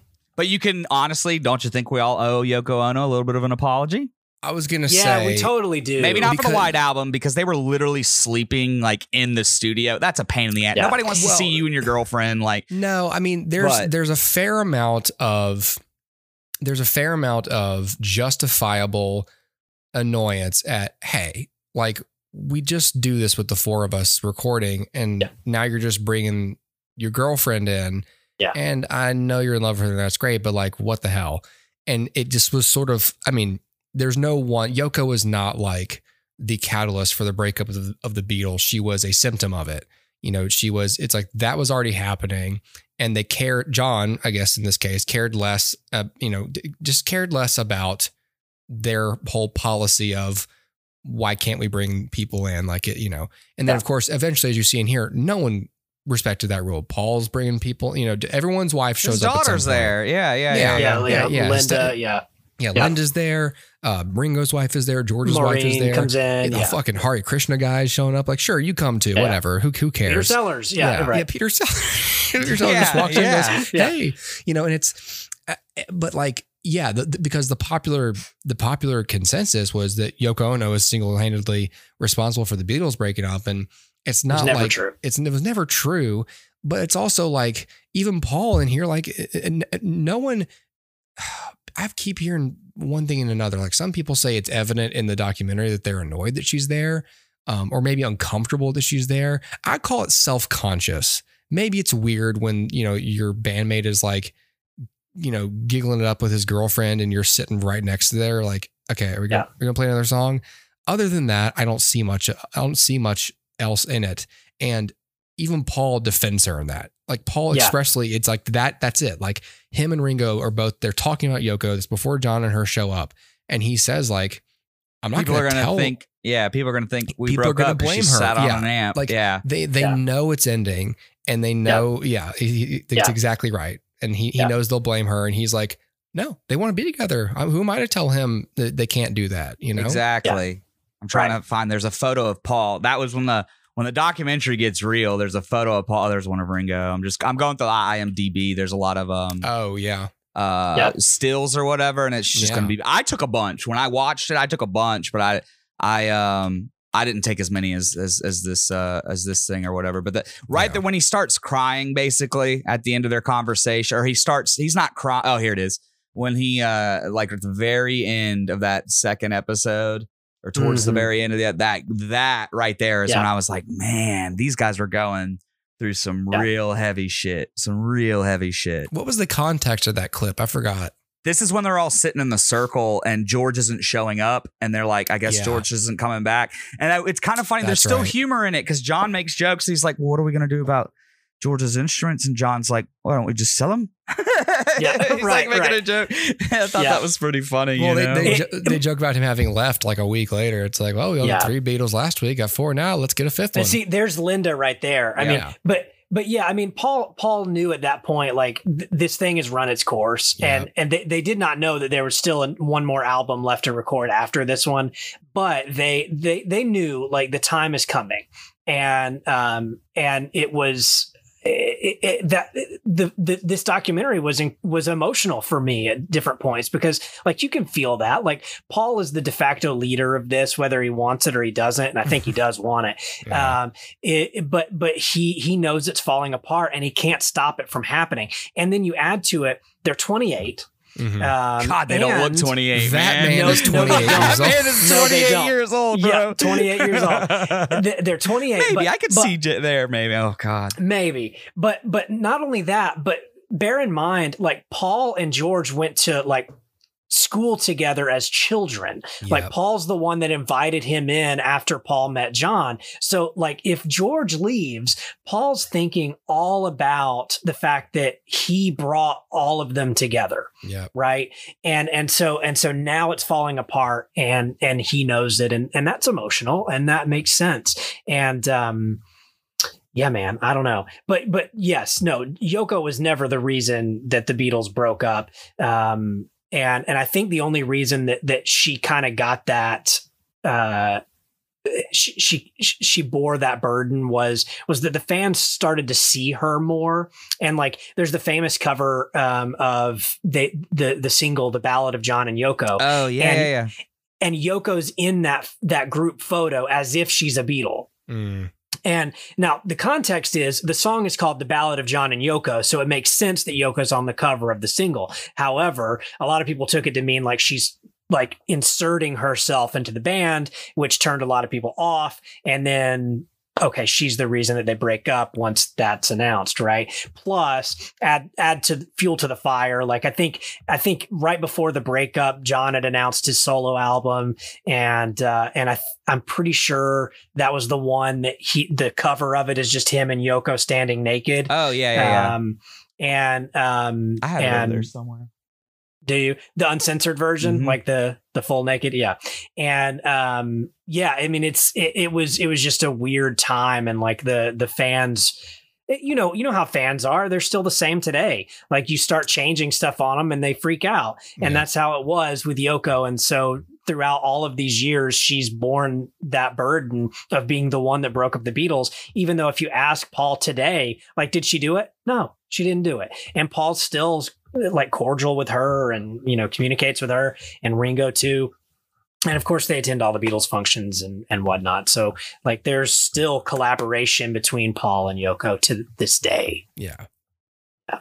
And especially after like you lose John, it's like, how can you possibly like interact with that person in a negative way? Like you want to, I'm sure every time they talk, they talk about John, you know, oh yeah. You know, Yeah. that's, that's, that's the weird thing. Like there'd be certain thing, there'd be certain shots in this where like, you know, John and George are talking to each other or, you know, and, I, and I'm just sitting there thinking like, oh, they both, I mean, they don't die like, you know, soon or even close together. But then there's like shots where like, you know, they'll cut to like Paul and Ringo in another shot. I'm like, man, it's just so weird. The, the framing kind of like, yeah, yeah, you yeah. know, Yeah. It's, it's like, oh, wow, Yeah. those two are still living. And I was Yeah. struck by how go along to get along Ringo was. I was like, yeah, he's, he's just, he does not get in the middle of these petty, like, bids for control or like whatever. Yeah. Uh, you know, I, I, I really was impressed by George Harrison throughout this. Yeah. I was because he he never made what could be considered like an egotistical bid for control. Neither did really John Lennon. Paul, john was half checked out yeah, yeah, and so and and that's the thing. Like, no one really wanted this to happen as much as Paul did, but Paul wants to do this whole thing, and they're all like, I don't know. And George was like, I'm writing a lot of songs, and I really enjoyed my time with Eric Clapton and all these other people I played with recently, and I don't know, this kind of sucks now. And Yeah. you know, he Mm-hmm. and they wants shat to, on his music at and they shat too. on his music, and he was like, I know what the fuck I'm doing. Mhm. And then, you know, so when they come, when they go to his house and they're like, "Hey, man, come back," he's like, "Fuck you," and like, they, like, they go back and they go back and try again, and he's like, "Okay, cool, I'll come back, but like, we need to scale down and focus on the album, and you need to stop like make taking take, taking the piss out of Yep. me." Yeah. and like respect me like Right, and, right, I- right. and it, it's just so it's so weird uh it's so interesting. And of course they all went on to like do other stuff and All their solo albums are good. right. Yeah, None so- of them have a bad solo album. it's so interesting. Like these Yeah. and that's just kind of what happens. Like you look at it and you go this is a this is an example of when you bring together talented people um you know to get them to sort of like row in the same direction that can happen for a short time and I'm talking. I feel like I'm talking out of my ass because I'm like, oh, I'll just I'll just hindsight 2020 this this thing. But to me, this the Beatles are an example of you can get four people or however many people you can get a group of people together who are brilliant and them becoming a group and making music together is what sort of enables them to to fully realize that talent and to progress and eventually you progress to a point where you go okay i've been in a band. I've been in the beatles. We've got all the success great. Now all i'm interested in doing is continuing to grow. And at a certain point when four people want to continue to grow but we got to stay Yeah. together then Yeah. it's like what often happens is you got to go off on your own that that's to me evident in, as early as the White Album. You start to see a lot of people say mhm. that yeah yeah, you start to see like their personalities diverging Yeah. rather than stay like before that the, all four personalities are, are present in every song. And now it's like okay this one the piggies this is george harrison right? Nobody else touched that one right? Or or you know uh uh julia. Well that's john right? And like you you never you just you just start seeing that that splintering happening as as early as then. But but what's what's interesting though and and this film only vaguely hints at it because like Maxwell Silver Hammer obviously is not on Let It Be it's on Abbey Road which is a little weird because Abbey Road was recorded after Let It Be but released before Let It Be yeah um, so so the last to me, maybe the best encapsulation of what the the four Beatles working together in harmony is is on the B side of Abbey Road. There's a song called The End. It's the last song on the album, except for Her Majesty, which was a mistake. Um, the end um, is is if you if you listen to this, Ringo gets a solo, which never happened. He never took a solo, um, and th- you, have uh, John, Paul, and George all playing lead guitar in this cool like uh, uh, uh, switch off of like you know.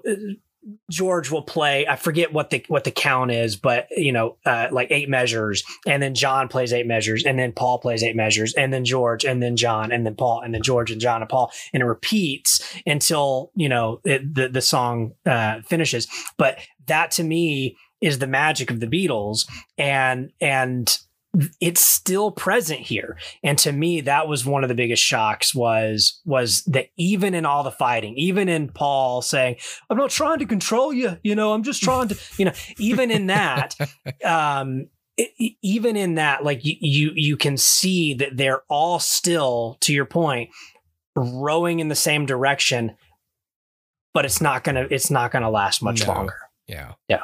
Yeah. Yeah. That's that's the thing, man. It, it's it's kind of weird and ominous to think like that can be applied to a lot of things in life that that applies to, you know, marriages and friendships and you know, many, many, many, many artistic collaborations. Like at a certain point, it's too common uh, that there's just, you know, the the partnership, the the collaboration runs its course, and then you're just like, what are you supposed to do? You know, are you supposed to, you know, stay in a band where you don't like making music or you Right. like it less and less? Like, what are you supposed to do? You're supposed to do it until like people hate the music, you know, or you're supposed to just go off and it's like, it's, it's, it's a little more authentic to just go, look, like, I, I'll, I'll keep this, I'll keep this out of like friendships or marriages because that's a different thing. So, like, artistic stuff, it's like, Yeah.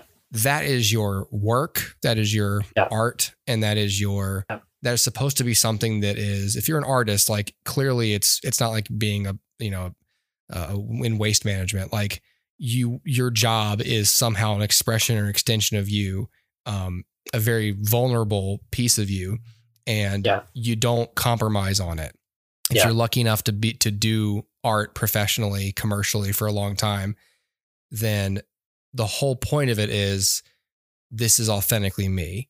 And at a certain point, you know, that stops being possible. And the other three people in the group who are also trying to do the same thing, by staying together, you're stopping each other from doing that. And all it builds is resentment to where I'm sure that, you know, had everyone else, I don't know what, the Beatles relationship was after all this. I think for a while, no one collaborated with Paul.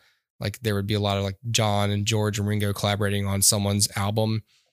I'm, I would like to think that if everyone were still alive today, they would have, especially these days where like reboots and shit is so popular. I would think that the Beatles would have done at least one concert, you know, like they would have done something like, like Yeah. they wouldn't have gotten back together, but maybe they would have done like a show or just some some sort of expression of no, we we have love for each other. We just can't we couldn't keep working together, you know. for so to scratch that itch if anybody's interested um, in the 90s they did the beatles anthology project which was which was a documentary that spanned their entire career it's like I don't know, six discs long. I don't know how how lengthy it is compared to this, but uh, to get back, but uh, regardless, it, it, it's lengthy. And as part of that, the three Beatles, the three surviving Beatles, got together um, with help from Yoko, picked Mhm. two unfinished John Lennon tracks Demos, and yeah. finished them. And uh, and so that's the closest we'll ever get to the Beatles reuniting and, and giving us more Beatles music. And both of those songs are great, by the way. Um, uh, but um, you know, as sad as as the ending of of John Lennon and George Harrison's stories were, I, I am glad that the Beatles' legacy is main is contained to these these years in the '60s. Um, it, it's it's the equivalent of like Seinfeld knowing, hey, this is it, and the, the network saying we want more Seinfeld, and him going, no, No. I'm done. This is it. We we can't do more than this. Yeah. Um, knowing when when you're done and and and packing it up. Um, and I'm not gonna say Star Wars, but I'm gonna say Star Wars. know when it's done and pack it up, and that there's there's a bunch Yeah. of Disney executives watching this documentary, like, this is great, Peter, great job. And he's like, Yeah, I thought it like made a lot of good points, you know. Is Kathleen Kennedy You- here? you should li- Is, you is should Kathleen listen. Kennedy in here? Is, is Bob Pay- Chapek here? Oh, I always said paycheck, which is a Freudian slip, of course. Wow. Has anyone called? I think that sticks. I sincerely Bob did that by accident, but that's perfect. That's a perfect. What's his son's name? Brian. Brian Paycheck. Brian Paycheck. Because that's all to care about. Um, I think if you if you're looking for a place to start with the Beatles, if you you know, I, I I maybe I suggest listening to some of the music first. You know, if you've never given them a shot, and then hop in the documentary. But like I said earlier, I think the documentary works for any even if like even if you were born like deaf and you could suddenly hear, I think it would be a great documentary. You know what I mean? Like it had so many things, like so many human relationships, all that kind of psychology of all of it was, you know, that's not music. That's something completely different from music. And and um, it was nice to see the ins and outs of how a song's created. So like, yeah, that is music. And then it was nice to see the production of all of it. Like how many people are involved with the Beatles to make sure that they get their shit together and get things done. And like they had personal drivers and they had all these people that were around. How much does that cost? You know? And at one point they they they do mention how much it's like two dollars per foot of film uh, per foot of tape that they're recording or what. It doesn't matter because EMI, whatever. They just charge EMI. It doesn't matter. But but I Yeah. mean, it's just all these little things that like you never think about. Like, hey, I went to school. my degree was in music business, and I couldn't tell you many things. I mean, I I do it for a living, but I couldn't tell you much about the music business. I don't know what it. I mean, I do record in a studio, but like nowadays, I could also just go to my buddy's house and record. Like, It's Yeah. interesting to me. I always love documentaries. I'll watch like uh, I remember one time on here I was talking. I think it was it was I don't remember what we were doing, but some we had a guest on Dustin. It was a female, so it was either Cynthia or Brianna. Um, and I remember saying like I remember recommending like the the like a Pink concert movie or something, and you were both very surprised. But like to me, it was like I really enjoy the brass tacks of artistic careers because I think it's so fascinating to watch people who seemingly just create, you know, this magical thing. What that looks like in in a work week. Yeah, Like, it's not what- magic, what- is it? Yeah. What is their life like? Yeah. Like, what is Yeah. you know Pink's life is waking up and like doing yoga and then doing vocal warm ups and then trying to write and then doing all this stuff, you know, and then touring. It's this whole thing and what happens when you get sick and it's just it's it's this there's all this to me interesting mechanics to being an artist and specifically here being a musician like there's so much maintenance you got to do you got to be creative you got to be business minded you have to understand marketing it's it's so it's it's nuts there's a there's a Taylor Swift documentary or two Yeah. on Netflix I've and I always them all thought on her. especially with hers, I'll watch her like recording in the room she's in. I'm like, where's the soundproofing? I'm always like, I don't understand. Yeah. This isn't like this doesn't look like a studio, but but it sounds fine. I don't Mhm. understand. Is there just enough stuff around that that deadens the sound? It's so anti. It's so uh uh not intuitive to me, but I don't know how that works. Maybe microphones are different. It's just stuff like that. It's just like it gets me thinking about it. Like I I'll see people doing podcasts and it's just like they're clearly in like a sa- uh, in like a treated studio but then like Taylor Swift can just sing like this big wooden room and it sounds exactly the same as, you know, a recording booth. And it's like, wait a second, can, which is it? Can you can you do that? I You guess if to they're using like five thousand dollar ribbon mics and stuff, maybe I don't know. Mm. And that could be Yeah, it. right, the mics right, are so good, and the the the board is able to cancel out the reverb so well that it's it's just engineered perfectly, and maybe that's what it is. And of course, as a as a as a songwriter, you want to be in a room in a big wooden room with coats and pianos in it instead of some bare studio with no Yep. seating, you know, and nowhere to put your food. Right, right. And that's the thing. What are they eating when they record? It's like, oh, let's have some chips. Like that's not good toast. for your They had a voice. lot of toast Yeah. and Toast, tea in that yeah. documentary. Yeah, Plates it's like, full of yo, toast. You got Yep. and they're they're like drinking wine and smoking. I'm like, yo, none of this makes you sing better. I don't understand this. This goes against right. everything I understand about vocal performance. Yeah. The fact that you know they're just Meanwhile, Ringo's just got his baked beans. he's just he's just eating beans out of a suitcase oh, with a big ladle. I'll be nice to Ringo, like to be man. I like Ringo. Be eating nice I do to too. George Out of Harrison's probably my favorite suitcase. Beatle, though. Uh, besides, I mean, Paul has to be up there just because he's just he did so much uh, Yeah, for everything. He is one of the reasons that the bass is not a boring instrument because without Paul McCartney, people would still be going bum bum bum. But he was creating Yeah. vo- vocal melodies on the bass line, and nobody was doing that before him except for maybe jazzers, but nobody was like really jazzing. You know what I mean? So like because he's a guitarist, yeah, not a bassist. Yeah, and he was playing like it's great, you know. And um and Ram is a great solo album of Paul McCartney's first solo album. It's one of my favorite records. And Yep. I learned every song on that album too after watching it because I was just like, this is so good. Like, and it's helped me. Like, if you go learn a Paul McCartney album, you'll know just about everything you need to do to write a song. Now, you might not be able to write a song afterwards, but you might have to sit down for eight hours and figure it out. But like, like he did, you know. But but like Yeah, you yeah. will, you learn so much from playing his songs that that are just man, I I sometimes wonder. Oh, that was the last thing I wanted to touch on. A lot of people think um, Eric Clapton and Jimi Hendrix and and the Beatles they they don't know music theory. They don't they couldn't read music, which is true. They could not Mhm. read music. That doesn't mean that they don't understand how music works. It doesn't mean that uh, who it was either Brian Epstein or it was one of their guys, one of their managers, right? Uh, was an actual theorist. He who's the guy that arranged? Oh, George Martin. Excuse me, George Martin, Martin, would yeah. arrange Yeah. strings. So on on um a Penny Lane, all that horn shit on Penny Lane, that's George Martin. He Yeah. even I believe is the one who plays the uh the piano part on on, on that. Uh, he did that a lot. He played because he was a piano. He was a composer. Um, but anyway, so they had this brilliant mind of the time. You know, a composer that could arrange and stuff like that. That take I can do it because that's what I went to school for. Soren can do it because that's what he went to grad school for. You know what I mean? Like he can really do it. But like this guy was good at it and taught them so many things. Not that he was sitting there going, okay, so what you want to do is you want to use the Lydian half dominant cadence and you want to go to the Phrygian. He's not talking bullcrap. You know, he's just saying, I think if we do this here and this here, and then the Beatles started messing with like four tracks. And so Paul would record like a guitar, and then he'd record the bass, and he'd bounce those over, and then he would record drums, and then and he, he just started layering things. It was kind of like these days when you have like hip hop artists making all these things and, and, and digital audio workstations where they plug and play. I feel like the Beatles Yeah. just like plugged and play because you watch it and get back half the time like they're they're playing uh I- I don't have my guitar on me but when they play I got a feeling and when they play dig a pony It's the same, Same. song. If they're playing an A with like this D thing in it, and what it's the same chord or whatever. They just know it sounds cool. They aren't going, oh, that's an A over D. They're like, oh, I like doing this to the G, and then that, and then they just tell them that's what it. And like when when when Paul writes "Let It Be," it's it's really like a really normal chord uh, chord progression. It's like a one six four five or whatever it is. I think that's right. One six whatever five four. Anyway, but it's like a very standard uh, progression.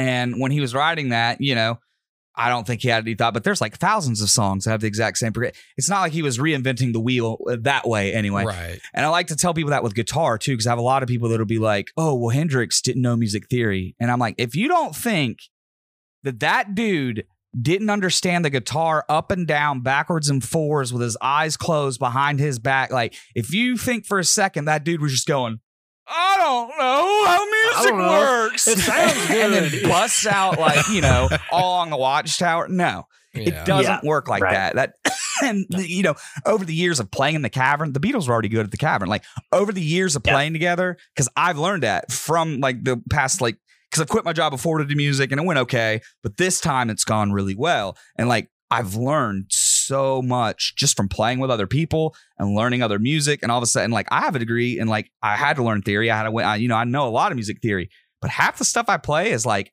mindless because it's so musical. You're just like, oh, it's, this. And like I have friends in the scene that are 10 times the musician that I am that have never gone to school or whatever, but it's because they, they play with a lot of feeling. They play, but I'll, I'll be damned if they don't know more about the guitar than I do. Like they might not be able to explain it the way that I can. You know what I mean? Because I I have like a classical training of it or whatever.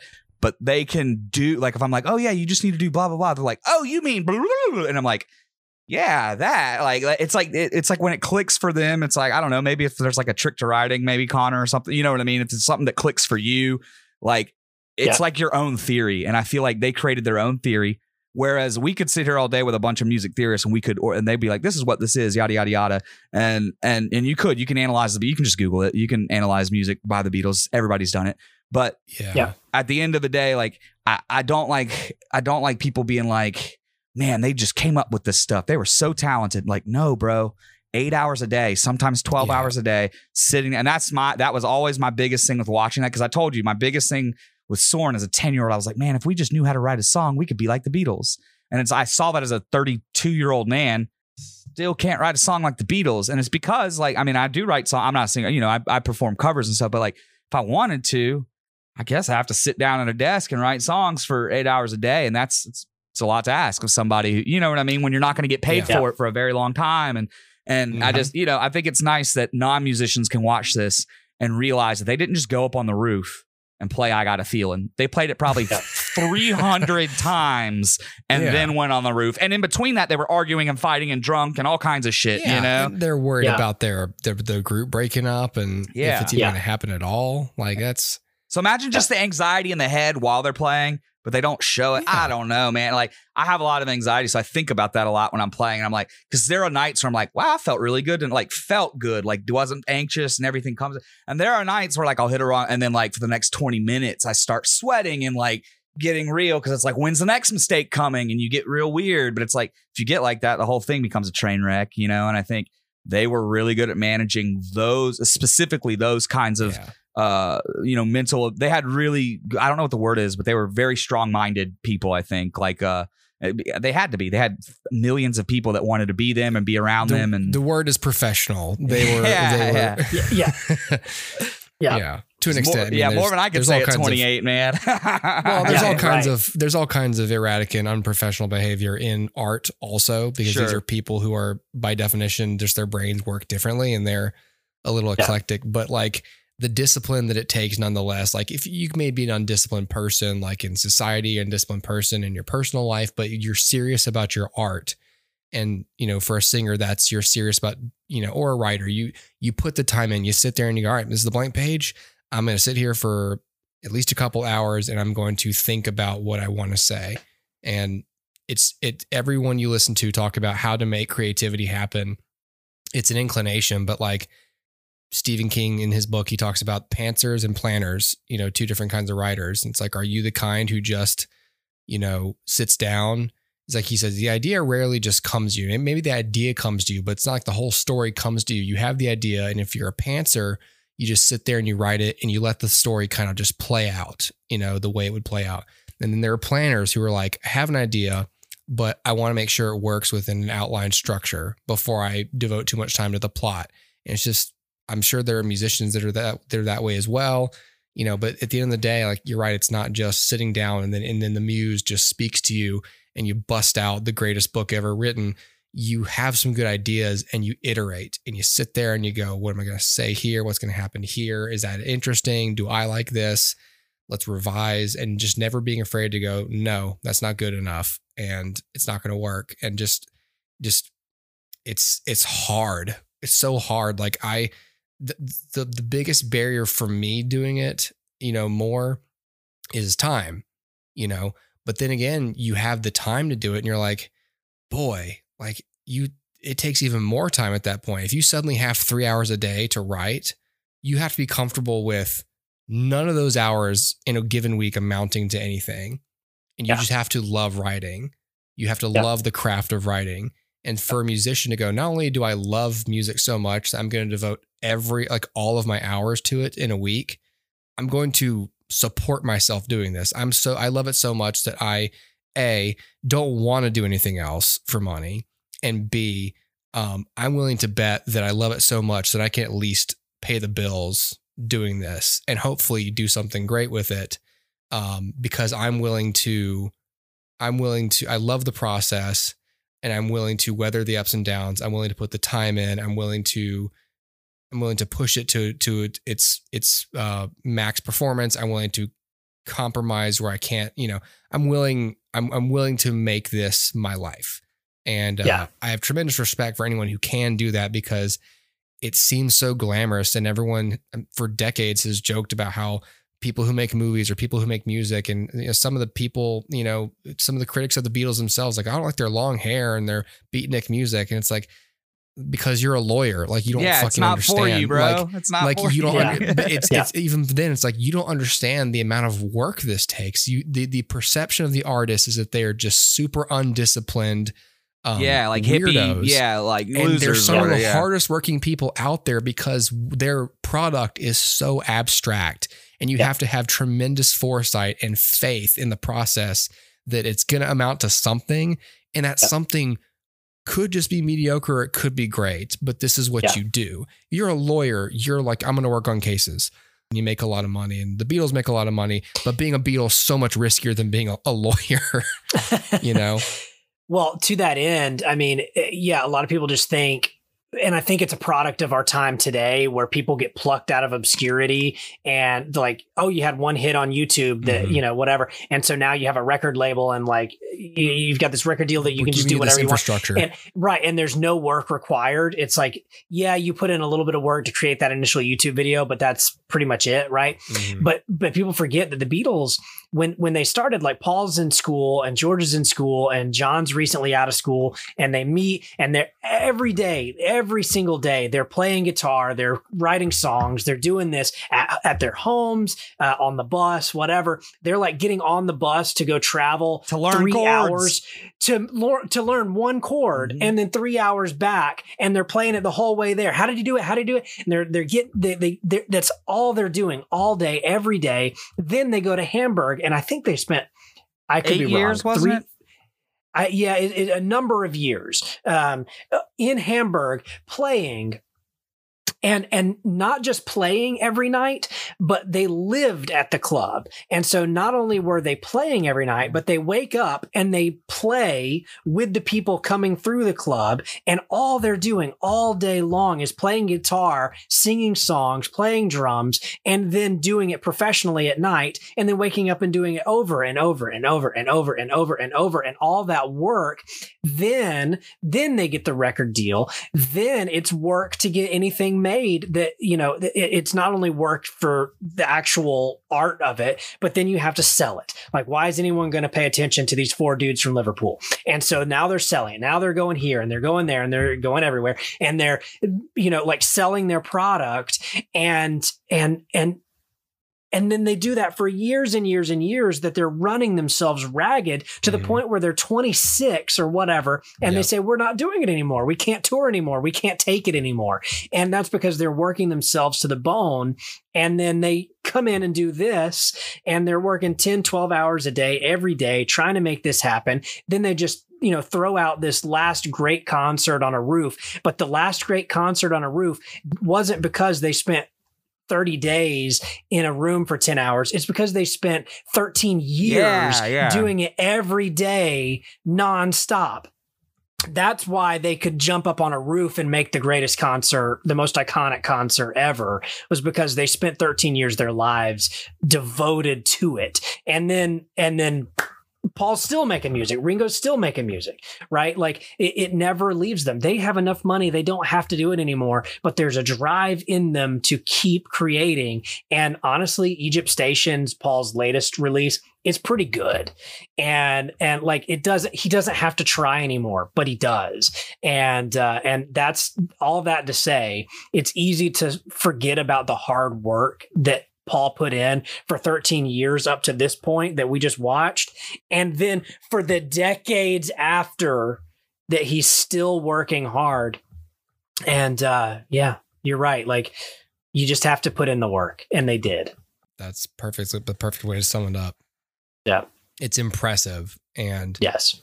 uh, there's a reason that they're, you know, they're the Beatles. Yep, and there are other Right, bands. people No, that not. that that formula works for every band that you've ever seen. That you're like, man, how do they do it? It works. There's a very good documentary on Lynyrd Skynyrd that made me a Lynyrd Skynyrd fan. I wasn't before because I've lived in Alabama my whole Mhm. life, so I just don't want to Yep. listen to Lynyrd Skynyrd. Li- And living in now- Alabama will make you hate Lynyrd Skynyrd. Now I'm a huge fan. I'm like, let me hear the deep cuts, baby. That documentary was incredible. They also would get up. They would get up at seven o'clock in the morning, get over to Ronnie Van Zant's house about seven thirty or eight, and they'd play guitar till about ten o'clock at night, and then they'd party their asses off, and they'd wake up and do it again. And but the part that mattered was that they practiced for ten hours a day. But nobody understands Yeah. that. Now, to be fair, Lynyrd Skynyrd's different because they would go play the exact same thing every note for note, note for note. The Beatles stopped touring. They were just creating albums. They didn't have to tour Yeah. and go on stage and fly in an airplane and things like that. And, Yeah. and Skynyrd did that, but Freebird was note for note the same every night. But that's a rehearsed show, Yeah. and that's what opera is, and that's what musical theater is, and that's what all these big. I mean, so there's no reason that it wouldn't work for you know Freddie Mercury. And you can't tell me they Right. weren't they weren't practicing twelve hours a day. I don't need to see a documentary. I know they were. Like you know what I mean? They. Like they they were. Yeah, they were. The Foo They were. Fighters, Dave Grohl, when he put out that first album, I would love to see a documentary on that because he recorded every damn instrument on the album. So I it would be It's just like 500 hours of Dave Grohl, like just doing stuff. and the people Yeah. be like, why is this album only 90 minutes? And be like, yeah. So that's why it's worth like $40 million or, you know what I mean? Like, I get Yeah, it. yeah, I get it. And I'm Yeah. not trying to be one of those guys that makes millions, but like, it's hard just to do it on the basic level. It's hard to do it at the level that I do it at. It's hard to do it at the level above where I'm at. And I have friends in different levels, you know, and kind of all those places. Um, and I have some friends far like removed, but like friends of friends that are real big.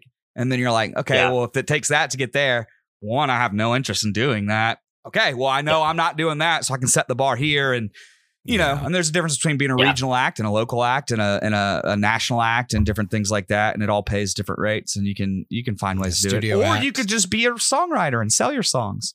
And I have friends that Yeah. are really good at that, and I hope that that's what they end up doing. You know, um, Yeah. I don't write a lot. I do write, but I don't write enough to like be like, oh, you know, yeah. But Oh I, yeah. Yeah. One of my life's ambitions is for like m- f- to, to write a manuscript that gets sold and made into a Danielle Steel novel. it's like, okay, that's cool.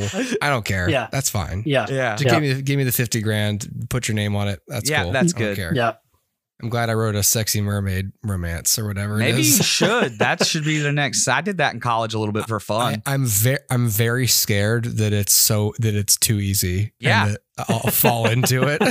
Yeah. That's all I'll think It'd be about. kind of funny though. Yeah, you'd just be walking around like, what smutty things can I write today? Like, Yeah. God, where'd you get that Porsche? Like, uh, no, I, I can't. I'm, I'm not allowed to say. Uh, I'm a drug dealer. it is not from the sex novels that I write. I mean, uh, Quick, Cooper, what, what what's the mermaid novel title? Go. uh, beans in a suitcase. Well, he did. He, Uh, never mind. Octopus's Garden. That's a never mind. classic. That's oh, fine. there's there's that. Yeah, uh, uh, yeah.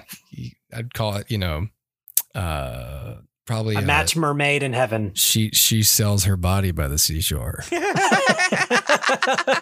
there you go. oh boy. Yeah. All right. I think that's it. All right.